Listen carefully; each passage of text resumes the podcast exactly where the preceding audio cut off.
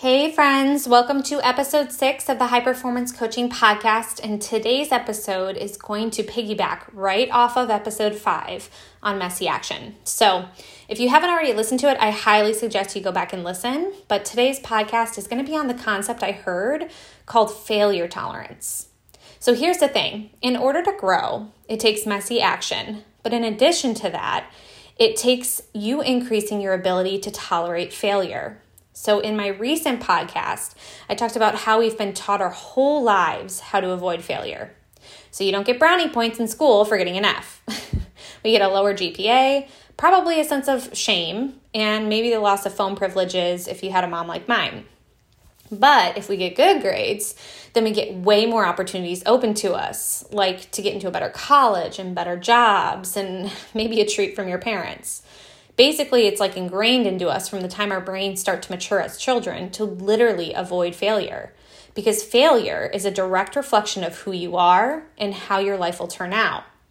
So, a great example of how we actually exemplify this in 3M is through the Friday folders. So, there's like an incredible section on business wins that house like a ton of large scale victories for our fellow coworkers. But you don't see a section on business failures because that sounds counterproductive, right?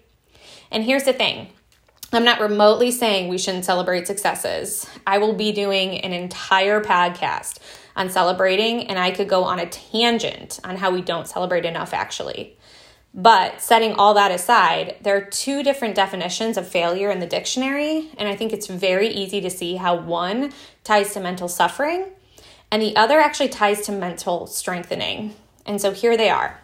So the definition of failure can be defined as a lack of success or the second definition defines failure as omission of expected or required action. So another definition I actually heard was um, failure is a non occurrence. So, what if we viewed not getting a sale as a non occurrence of a sale? So, the outcome did not occur.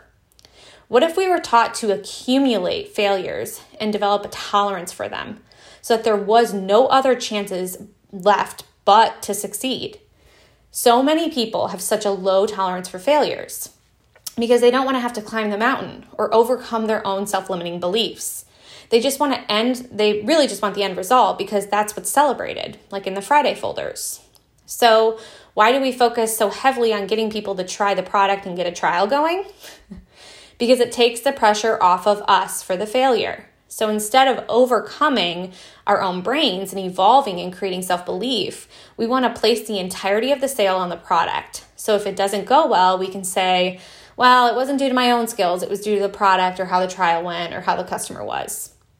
And I'm calling all of this on I'm calling all of us on this because I've done the same thing and it costs us our success. The complaining and excuses, it's just not a good enough reason for us not to succeed. And the more you indulge in this behavior, the less you're actually growing in success. You're literally just sitting exactly where you started. So, today, I'm going to talk about how to increase failure tolerance because I've seen way too many people quit early on what they actually want, and myself is included in that. So many people, I'm sure, are jumping on this podcast to listen because they want to be told the actions they need to take to be successful. But the only way to figure out how to do something is to just do it. So think about it. When something new is invented in the world that had never been created before, how did they figure it out? They just started doing it, right? They just started creating. People think they need someone who has already done it to show them how to do it, and that's how you get smarter and better. But the opposite is actually true. To be truly extraordinary, you have to go out and try to do something, and that's going to create a lot of failure. You can figure anything out on your own. All you have to do is try and fail. So, the first question I'm going to ask you is on a scale of 1 to 10, what would you rate your failure tolerance at? I want you to write it down right now. And here are some questions I want you to think about when you're deciding your scale. So, when you fail, does it ignite you? Does it make you want to try harder? Does it make you want to call more customers? Does it make you want to practice more? Or does it make you want to quit? Does it make you want to complain? Does it make you want to make excuses on how you don't know don't know enough? Does it make you want to do something else, like clean your house or talk to a coworker, so you're not putting yourself in the line of fire for another failure? Here's the thing if you never fail, you will never know your limits.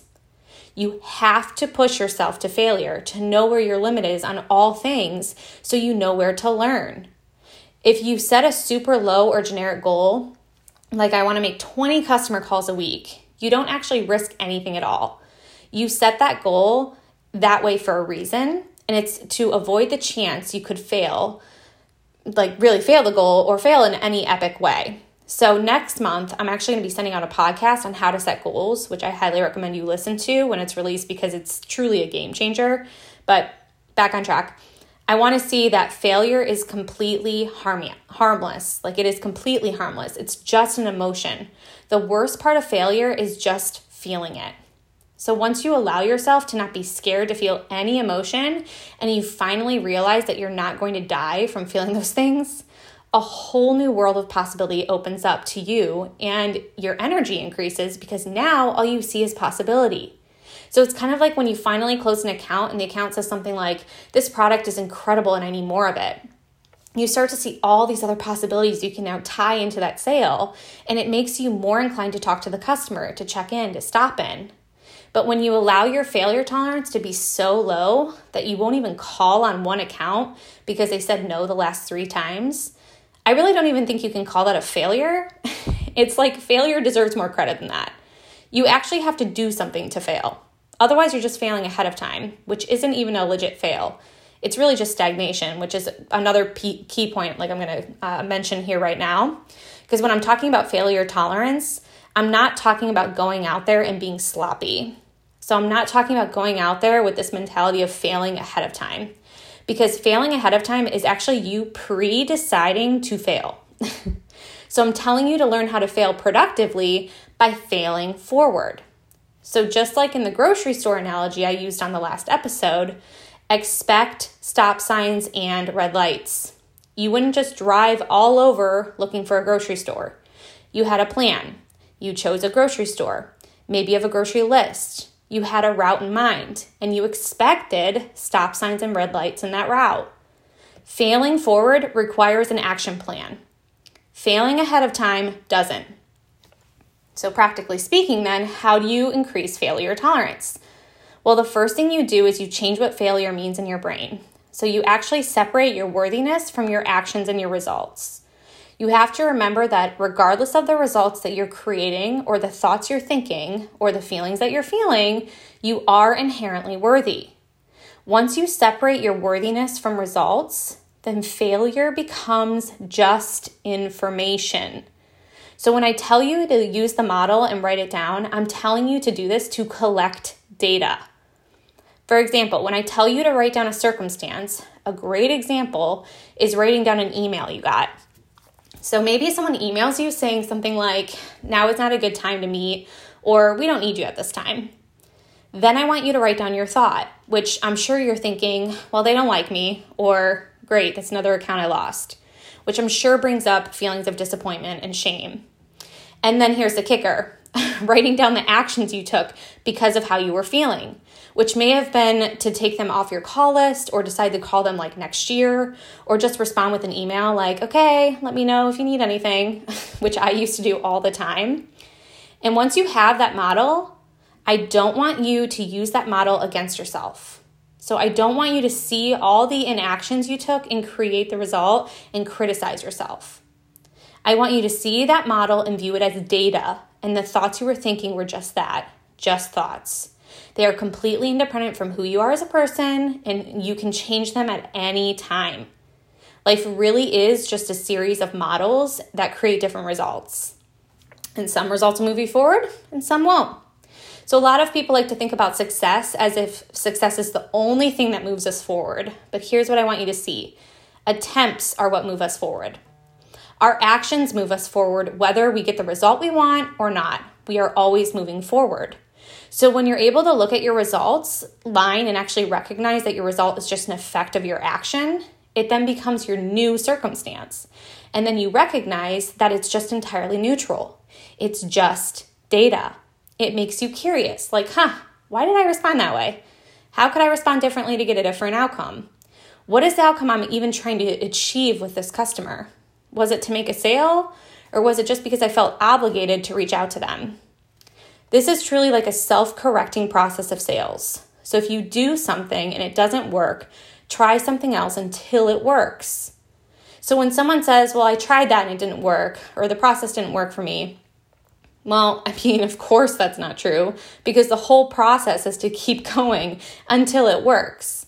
So if you say that it doesn't work, you just haven't been doing it long enough, and that's it. Failure is simply an emotion that we're trying to avoid. So, in order to increase failure tolerance, you have to be willing to look at how your customers respond to you in a neutral way, collect it as data, and create an action plan and test out the outcome of the result. You may fail 5, 10, 15 times, but you're collecting all the ways it didn't work for you, and you will increase your chance of success. So, I'm going to end with this.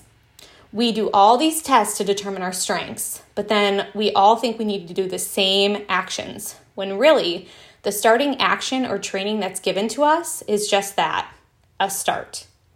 I'm asking you to be willing to do the best version of what you know how to do in order to learn and then keep trying. Creating failure tolerance is hard work, but the harder it is, the stronger you get. And with that, I'm going to end this podcast by reminding you guys if you are interested in coaching with me for a one on one for 45 minutes a week in January, please, please feel free to apply at the link that I've actually attached to this podcast. I do currently have a wait list, so feel free to select yes if you want to be added to it. And I hope you all have an amazing week. I'll talk to you soon. Bye.